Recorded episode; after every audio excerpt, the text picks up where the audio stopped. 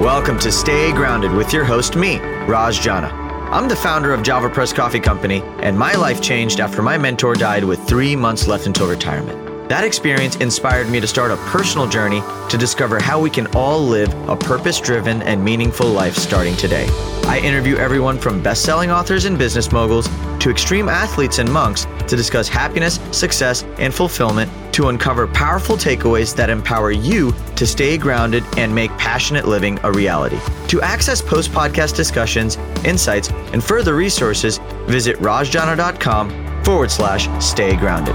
So thanks for joining me today. Now, let's get to grinding. What is up, everybody?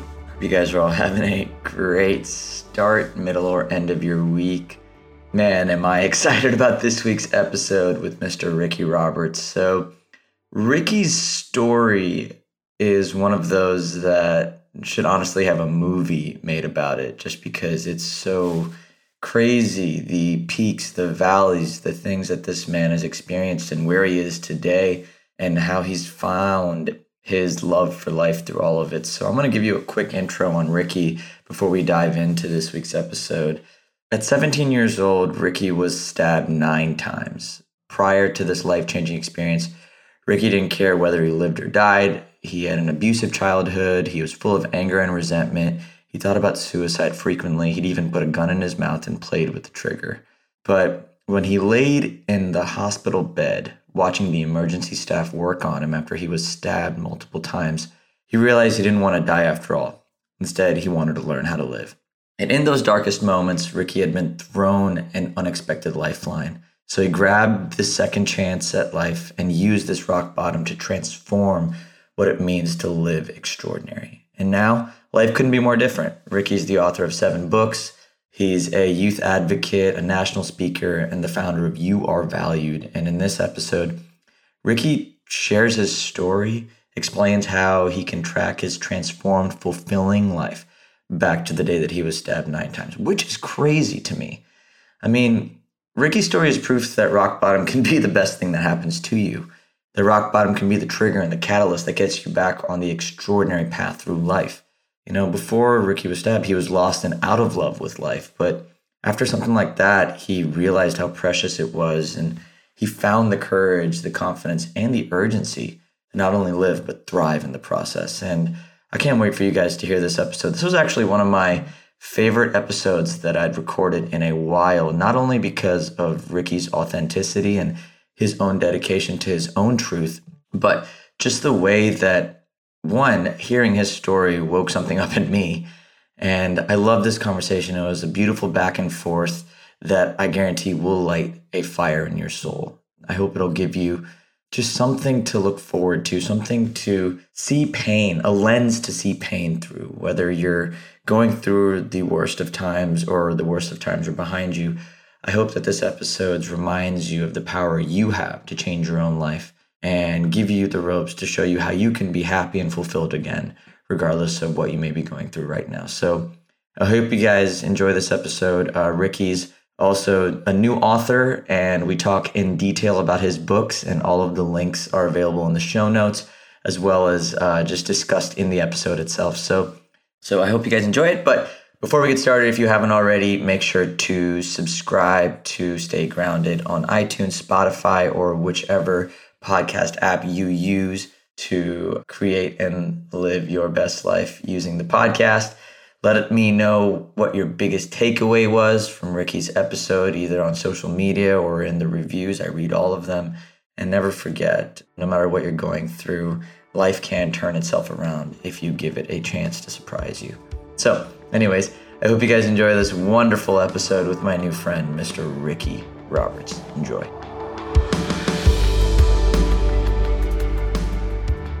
Yo, yo, yo! Welcome back to another episode of Stay Grounded. I hope everybody's having an incredible start to the day, middle of the day, wherever in the world you are. I'm just excited because I'm sitting across from Mr. Ricky. How are you, brother? Great, man. I'm equally as excited to be sitting across from you. So I'm really grateful for the opportunity to be on Stay Grounded. I love the show and love being here. No, man, I mean, I would say I'm equally grateful, but I want to say in this instance, I'm a little more, because I started looking into your story. And I remember when you sent me this book, first of all, The Healing the Wounded Child Within, which was your 6th book. Yes. And I know that you're now a new author of Far From Easy, which is your 7th book. And we'll dive into those a little later. But I started reading Healing the Wounded Child Within. And I think within the first 3 pages, I was, one, blown away, just because I'm usually not speechless, because you've gone through, I mean, I would say hell and back, man. I mean, you've been through a slew of life experiences that most of us can't really imagine. So I want to start there. So let's start with, one, the stabbings, because I think that's where I was really kind of blown away, and how you were able to find purpose through that level of pain, and how were you able to bring the awareness that your wounded child or your past was creating circumstances in your life after something that was seemingly out of your control, like being stabbed multiple times? Well, the stabbing was really just the start for me. You know, that was the epiphany in my life that made me wake up to the fact that I was allowing abuse from my childhood, violence that I witnessed and experienced on many levels, really control who I was. The stabbing happened because I was such an angry and bitter, hurt, or allowing my pain to control me at the time person. And when the altercation happened, I really could have avoided the situation. I was just so fiery and like I said, bitter and resentful at the time, that any confrontation I got in at that stage of my life, I looked for the opportunity to engage in violence in some strange way. It kind of made my pain disappear, you know, and that stabbing started with a simple altercation. I think they thought we were someone else from some fight that happened the weekend before. And we just got into it, and long story short, I ended up stabbed 9 times in the hospital, thinking this was it. I'm dying, and I'm laying there. All of this stuff was consuming me. You know, I had all these emotions. All of a sudden, this fear, like, I don't want to die. And up to that point in my life, Raj, I didn't care if I lived or died. There were multiple stages and times in my life where I contemplated suicide often, to the point of sitting in my room with a gun in my mouth, just squeezing, you know, like kind of trembling on the finger with the trigger, but never fully going, you know, or a knife to my throat, just like knowing if I could push it, then all the pain I was experiencing at the time would be over. All of a sudden, fast forward, I'm laying in this hospital room, doctors and nurses all around me. Like, wow, I don't want to die. I'm not ready. I felt the fear of death. And for the first time in my life, I realized that I didn't really want to die. I just didn't know how to live. So ended up getting to recovery, back up a little. All this commotion was happening.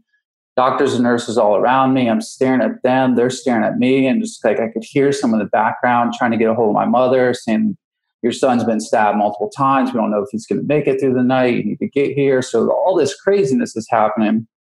Hospital chaplain walks into the room, puts his hand on my head and says, everything's going to be okay, son. Then all of a sudden I was like peace, like literally came over me. And I knew, I just had this feeling. I knew I was going to be okay. And the doctors and nurses worked on me for another 6.5 hours after that. Went to a room where I laid in recovery. And in that time, I just stared out the window and just started thinking about how I was letting the pain and the troubles that I experienced, the poverty I experienced as a young person, all of these things control me so much that I almost ended up dead, essentially. And that was just the beginning of a really long transformation process. I was 17 at the time. I had no clue where to begin, how to begin. I didn't have any real positive people in my life to try to turn to. I went through my life and I started to develop all these tools and these practices to deal with my anger, to deal with different emotions that would come up, abandonment and trust and all of these things, just kind of making it through my life. And as I started to get, as I got older, I realized I learned a lot of tools to get through stuff, but I've never really healed some of that stuff from the past, because that was the real journey. Right. And understood how, like, no matter what I did and what kind of coping mechanisms I had, I didn't want that to be the end. And that's where that healing the wounded child within, where I was just like, there's this process of healing the things from our past to free ourselves from it. Otherwise, in one way or another, they continue to manifest in our lives consciously and subconsciously. Thanks for sharing that, by the way. I have a question. So you mentioned something, you were engaging in anger to cope with pain. When was the first time you realized that some of the more softer emotions can also help you cope with pain? It was a long time to soften myself, to let people in, to let myself feel love. On the other side of the anger and violence, I had skateboarding, I had art, and those were outlets that I always had and still have to help me cope with whatever, and just stay grounded in my life. I think it was through the process of journaling, honestly, where I really started to open up, because that's when I started to write. After the stabbing, I got notebooks, and something just inherently called me to the page, where I just started writing all of my feelings, my emotions. And through that process, working through the anger and pain, I would get into the more sensitive side of myself, and be okay with expressing love and receiving love. But I can't pinpoint it to a certain time, because it was such a journey, Yeah. And it's just such a process. There may be one moment I feel comfortable with someone hugging me, looking back. And then the next minute I feel like I'm like locked up in some cage, because it feels so uncomfortable for someone to be close to me. So those were pushing past those experiences that were uncomfortable, with the knowing that they needed to be comfortable, and being vulnerable to those feelings was a really long, ongoing process, and it's a lifelong journey, honestly. So you also mentioned you were afraid of death. You just didn't know how to live. After you got out of rehab, after you got out of the hospital, how did you start learning how to live? Changing my surroundings, starting to change my outlook and belief in myself, and realized, like, that night I just went out with some friends. I was walking to my door and called back to them, because I knew they were going out. Like, no, actually, because I had to work in the morning.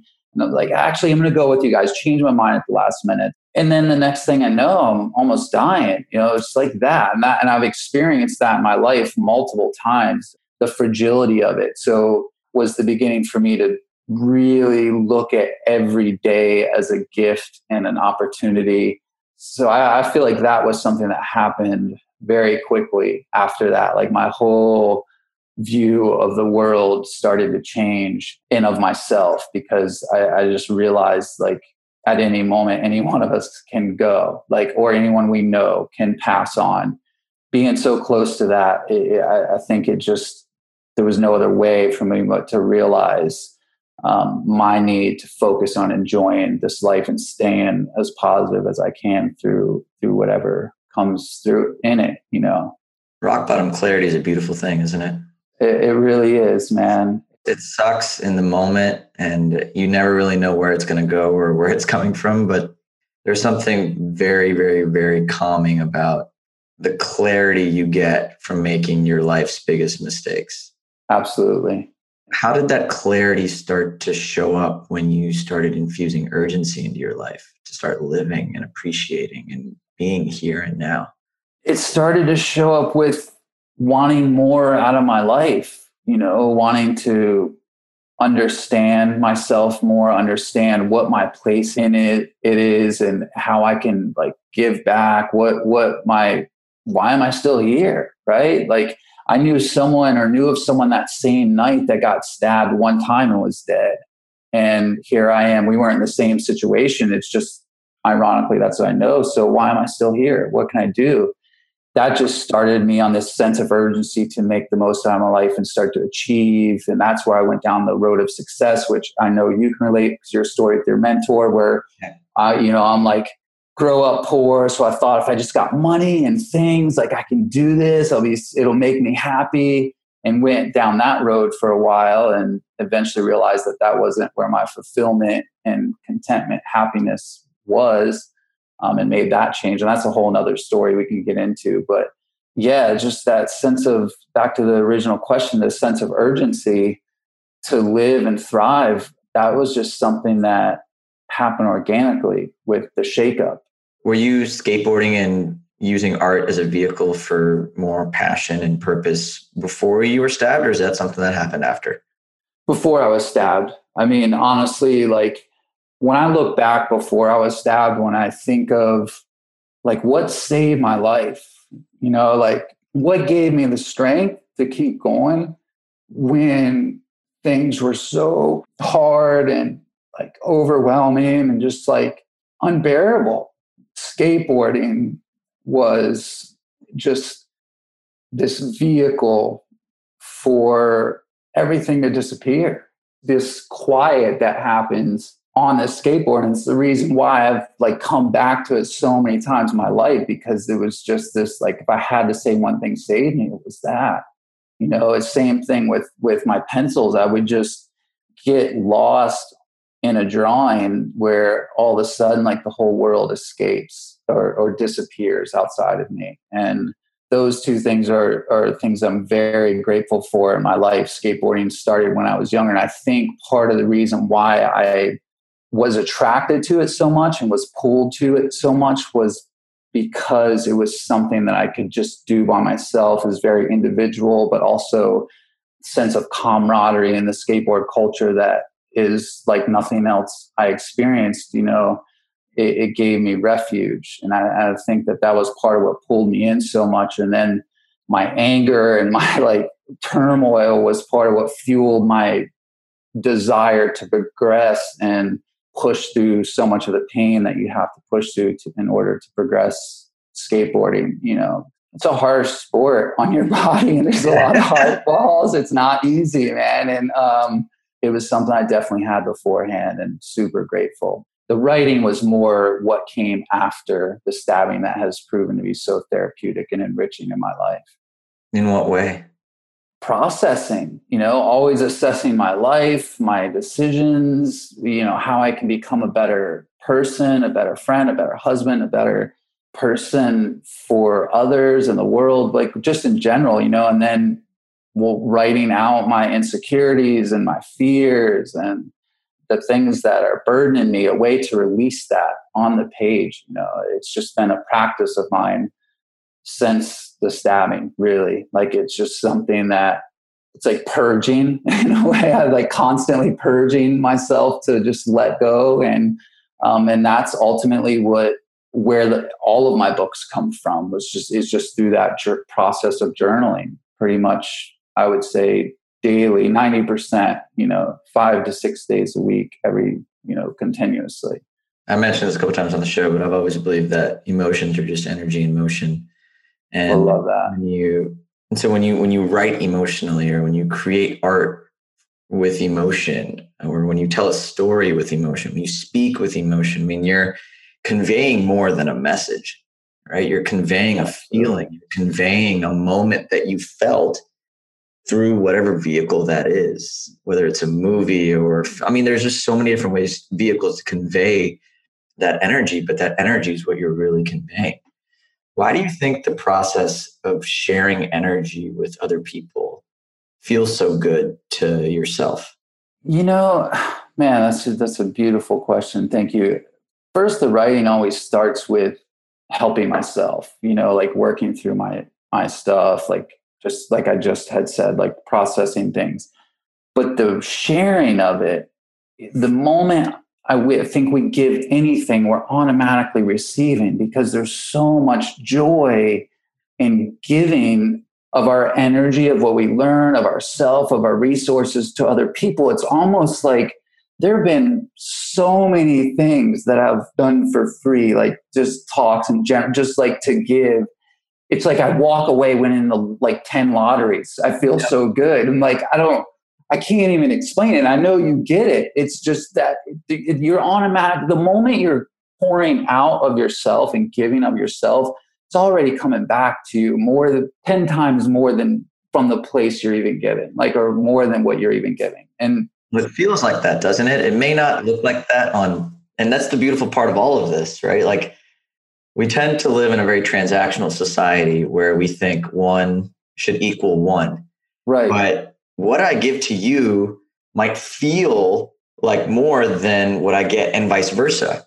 Yes. Right? Like the things you value. And that's why, and when I say energy, that's why I think energy, like a lot of people think of money as a form of energy, time as a form of energy, yes, inspiration as a form of energy, like all of these, but they're just energy. Because, yes, you know, I've read a really interesting book called The Go Giver.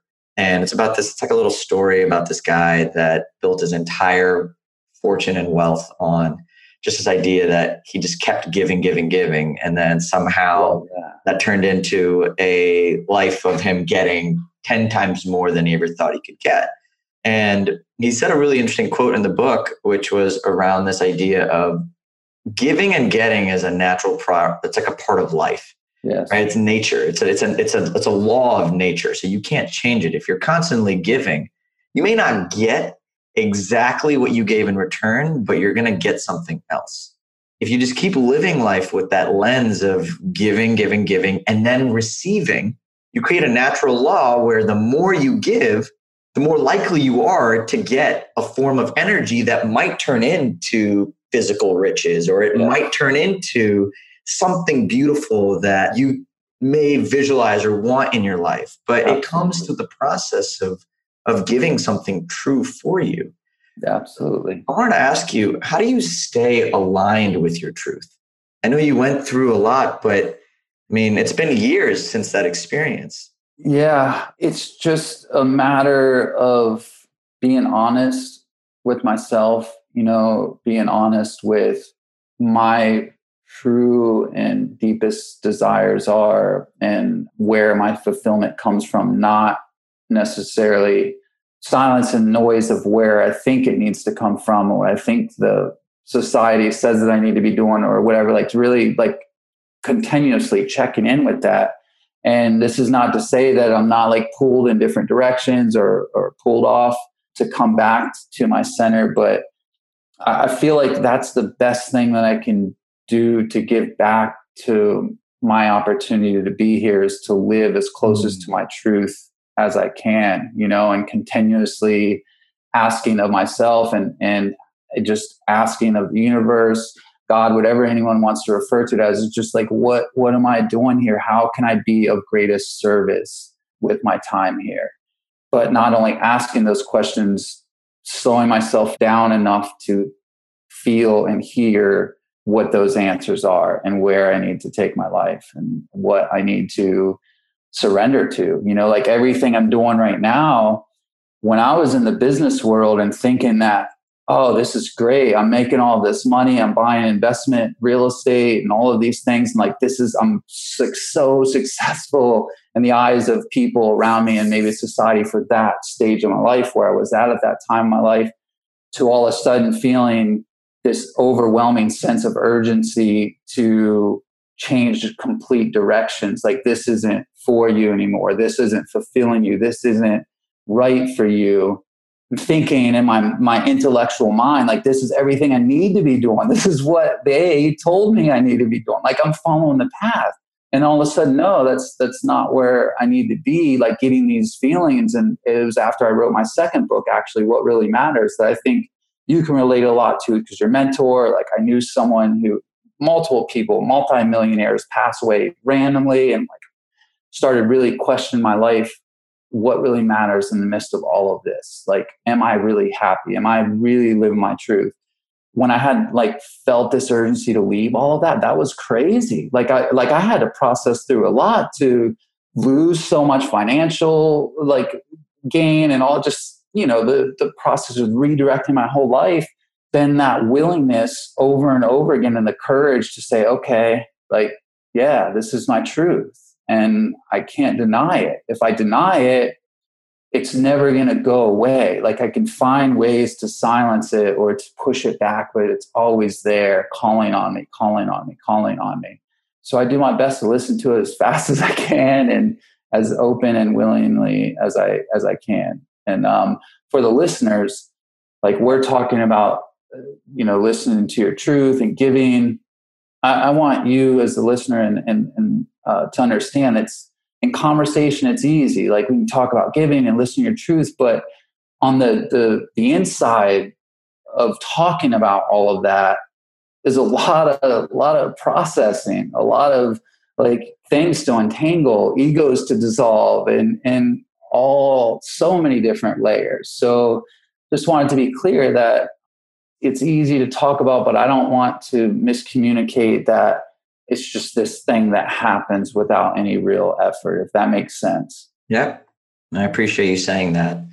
You said a lot in there that I'm particularly curious about. One, I really love that you are grateful to the opportunity to be here. So it's almost like you keep calling back to that opportunity that you've been given to be here. And I think that's a beautiful way to ground yourself in what really matters. It's just that opportunity to be here. Then you said something, we said a lot of things that I'm trying to process right now in my mind, everything from surrendering to fulfillment to the dissolution of ego and the process of that.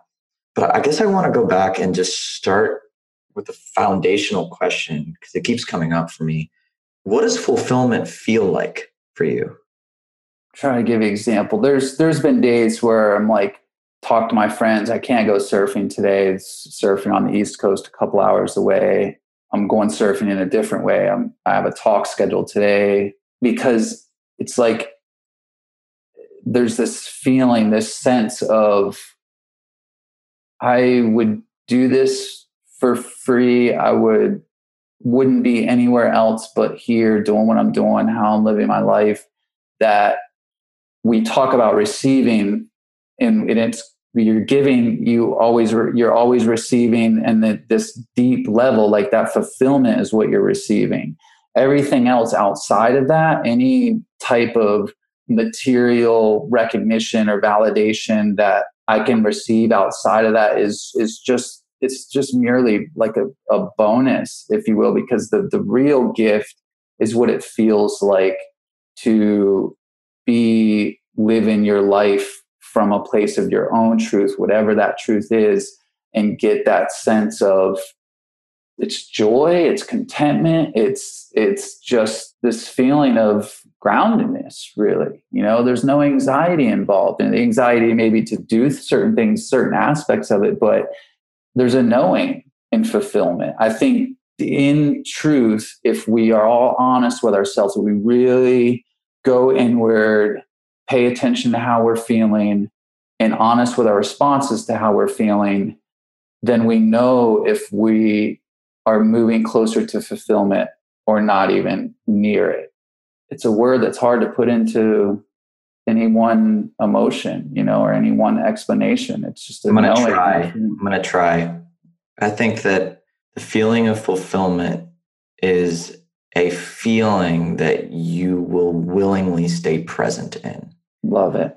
Because presence unlocks the connection to infinite time, where you feel like you just want to stay stuck in this for as long as you can. Prolong the emotions, the warmth, the ecstasy, the connection to people, the love, whatever, the joy, the pride, the appreciation, all of that. You just want to stay present in it and just stretch it out as long as you possibly can, because it feels like the best drug on planet Earth. Yes. You just want to soak it in, because it's like this fleeting thing with time, but you're like immersed in this sense of like, I can't get enough of it. Right. So how do you begin to listen? I think that's a bigger problem for myself, listeners, and really everybody. It's learning to pay attention to the clues on what'll lead you to this place worth being present in, listening to like ideas, thoughts, people who might say things at certain times, inconvenient or convenient, that'll lead us down this path. How do we begin to pay attention to our surroundings in a way that take us closer to that feeling? Before I answer that, I always like to just give little disclaimers for the listeners. Is the fulfillment and all of that feeling, I want you to know that that's not my day 100% of the day when I wake up in the morning, when I go to bed tonight. I'm not just in this fulfilled state all the time. Like, right. I get that's depressed, the journey though. I get insecure. I get all those things. I want that to be clear. Yeah. And the listening, you know, I think it first starts with creating the space to listen at all.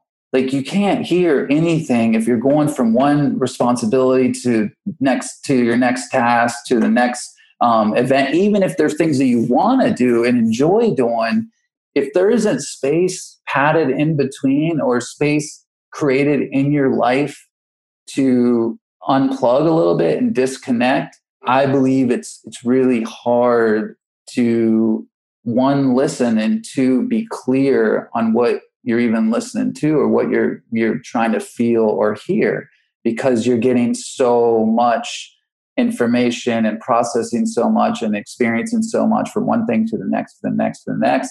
The start of listening is to make the time to listen, you know, and then from there, I feel like we all have this, like I said earlier, we have an internal compass. If we're honest about it, those feelings, we know what is right and what is wrong. You know, there's that feeling inside of us. What does that feeling of right feels like? Describe the feeling of that right. Peace. There's not turmoil. You're not conflicted. You're not anxious. You're, you know, there's a difference between staying up at night because you're excited to talk with Raj Jana on Stay Grounded, you know, or you're staying up at night because you like are so anxious about the place that you're going into the next day to work, that you're actually driving there feeling completely uncomfortable and anxious, and your stomach is sort of twisted all the time. Although we get comfortable with feeling that way, when we take the time to stop and listen, we know that doesn't feel good. And that's just one example. Or it could be a relationship you're in. It could be multiple things. Like, we feel unsettled. When it's right and you're in the situation that you're supposed to be in, or the relationship you're supposed to be in, whatever that might be, there's no internal turmoil. There's no conflict. There might be conflict with the scenarios and the situation, just because that's part of anything, but there's a sense of contentment with it. There's a sense of peace. And I believe it's easy to identify, becomes easier to identify with the more time and space we create to just be still and stay grounded and to listen, not just accept things for the way we are. Like, if you're feeling completely anxious and completely overwhelmed and burdened all of the time by whatever those scenarios are, then that's not necessarily right. That's not the life I believe we're supposed to be here living. Let me ask you this. When do you differentiate between having the courage to face turmoil and surrendering to the fact that turmoil exists?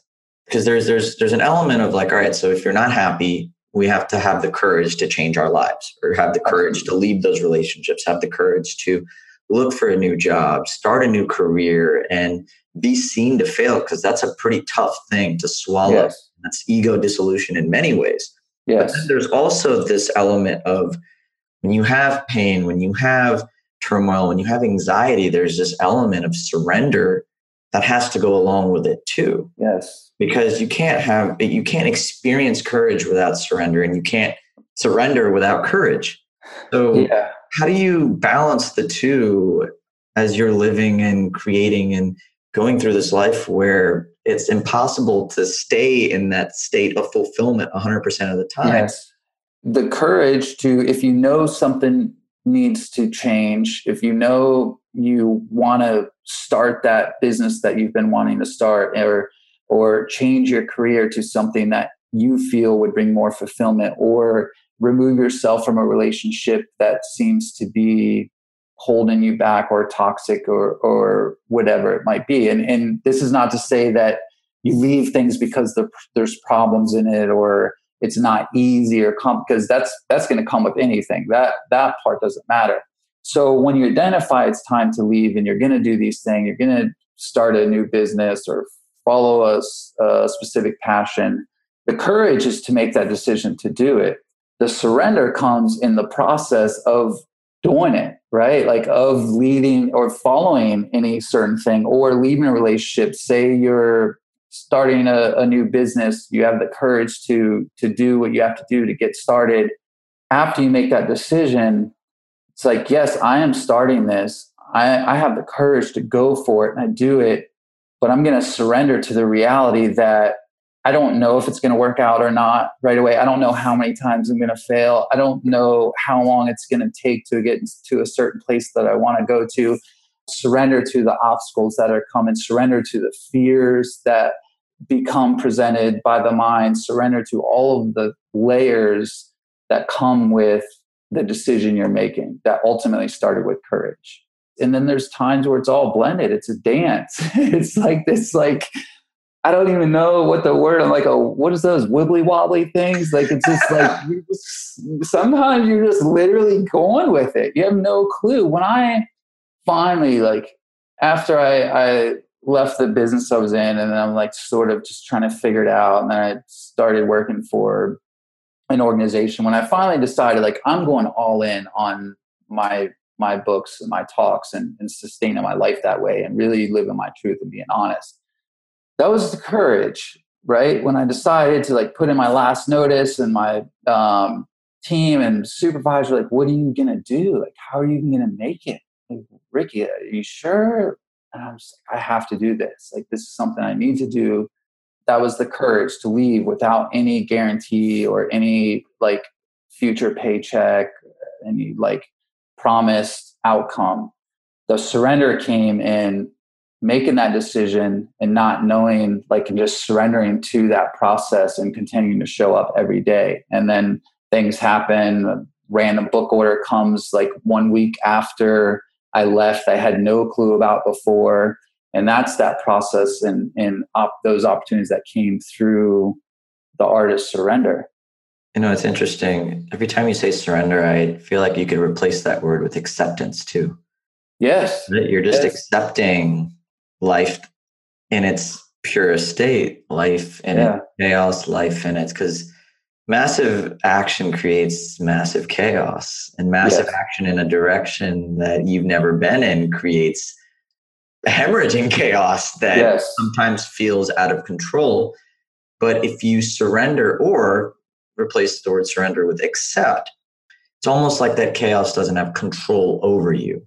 Yes. Which is the ultimate goal, right? The ultimate goal is not necessarily to not have chaos, because if you don't have chaos and uncertainty, you don't have growth. Yes. It's just acknowledging the fact that you don't need to have control over the situation, and relinquishment of that need creates peace in some ways. Yes. That's where part of the beauty, it's like the trees blowing in the wind. And I'm sure you can relate to this, but like for the listeners, I don't ever promise anything. I can't guarantee. I don't ever like think that there's very little I can guarantee. But what I can say that is very likely will happen when you go for something that you're feeling called and like just nudge it and continuously reminded, like, wait, no, do this, or like just being pulled in a certain direction. Whatever that may look like, whatever that may be, that continues to call on you. When you have the courage to take that leap and go for it, you don't need to know how it's going to work out. Like, you don't need to know what's going to happen, exactly how it's going to happen. You don't, like you were saying, you don't need that control. But what you do or can know is that it will work out. There will be things that come and opportunities that present themselves and people you meet, and doors that open that you can't even imagine at this stage. But there's that sense of knowing that you can walk through in your phases of taking that leap and having that courage, that you will be supported. Like, things will happen. Like, I can't even, I'm sure you have them too. I don't even know how many stories I have on how things worked out that I had no clue that they would along the way. I watched this video from Oprah like years ago. This is when she was like, she won her like first award or whatever. And she said this one thing, I'm paraphrasing for anybody listening and wants to call me out on it later. But what she said was, she was describing this feeling of the universe or God or whatever you believe in has a better imagination for your life than you could possibly have, because everything you're forecasting into the future in your mind is based on what you know. Mm. Everything is based on what you know, what you've experienced, what you've seen, what movies you've watched, what books you've read, the places you've traveled to, the people you've met. So your interpretation of what's possible, even if you're a visualizer, which I'm an avid visualizer, I have vision boards, I keep my goals and I'm constantly staring at them. But even those things are based on things that I know. They're not based on things I don't know. And so when you start to acknowledge that, yes, there could be a life out there. There could be a reality out there. There could be people out there. There could be experiences that you are going to have in your life that you just don't know. Yes. And when you acknowledge that and you accept that, that creates trust in something. And for me, that trust comes back to a trust in self. If I'm willing to accept and surrender to the fact that I don't have all the answers, that I'm never going to have all the answers, and that there might be some answers out there that are way better for me than the ones that I have in my mind, all that does for me is it builds the confidence for me to figure it out. Yes. Right. And that confidence creates the ability to dance, like you were mentioning, between the surrender and the courage, and have the faith that life is going to be done for you. Yes. It is going to be done with you. It's going to be done to you. It's going to be done in a way that brings out the life you're supposed to live, not the one you want. Yes. And when you're continuously acting on those things that feel right and are of the highest good and of service, when you're saying that, and I was thinking about actually before we got on, I was writing a bit and reflecting. So think about where you are in your life now, where I'm at in my life now, and look back on phases in your life that you were worried about, maybe like a breakup that happened, or worried about a job that didn't work out, or an opportunity that didn't come, or something that you were worried about. When you look back on those times and from where you are now and realizing that everything has worked out, like everything has worked out beautifully, like your life is where you are now. And you think about those times you worry. And I always like, I talk about this all the time on how much of wasted energy is spent on worrying. Like there's no need to worry about anything. Like it's just this thing we create, these ideas, or like you were saying, the sense of this need, or this need to control things that facilitates the sense of worry. But when you look back on your life and then you think of the things you're worrying about and realizing that they all worked out, there's like, and you're where you are right now in your life, whatever you could be worrying about right now on why you shouldn't go for that job or start that business or whatever it might be, there is no need to worry, because 10 years from now, you're going to look back and realize you had no reason to worry at all because it all worked out wonderfully. Well, what the beautiful thing is, if you start to look at life through that lens, you start to realize that the things you were worrying about 10 years ago made you who you are today. If you acknowledging the fact that you may not be grateful for that past, or you mentioning out loud, or even saying that worry was justified, is you telling yourself right now that you don't love who you are today. Yes. And I think that's the biggest travesty on planet Earth. Like, loving yourself is everything, in pain and success and in all of it. I mean, self-love is the foundation for self-growth, because when you love yourself enough to put yourself in surrender and in courage, you create a vehicle that just breathes fulfillment. Yes. Even the shitty times feel good. Yeah. I mean, everything, you start to find appreciation to be the lifeblood of your reality. And that can only happen by acknowledging that, yes, I worried, but that worry made me who I am. So if I'm worrying right now, I'm just going to be grateful for it, because that's going to create a set of actions or circumstances that I'm going to be proud of later. Yes. And I want to get back to your journey, man, because far from easy. So let's talk about that journey. And I want you to share sort of the shift that happened in your life that caused you to write that book and the lessons that you're sharing through that medium. Far From Easy was just inspired by wanting to, I believe a lot of people, you know, when they start on their journey to start a business or pursue a specific dream that they have or whatever that may be, people often give up because they start down this path. And, you know, we hear, pursue your dreams, you can do anything and be anything you want, and all of these positive things. But I've been guilty of saying and using some of the same things with talks or whatever. But what happens is when people start down that road, there's this misconception of how quickly sometimes that things will work out, or if they're not working out necessarily right away, then that means that they should give up. They're just not on the right journey or right path.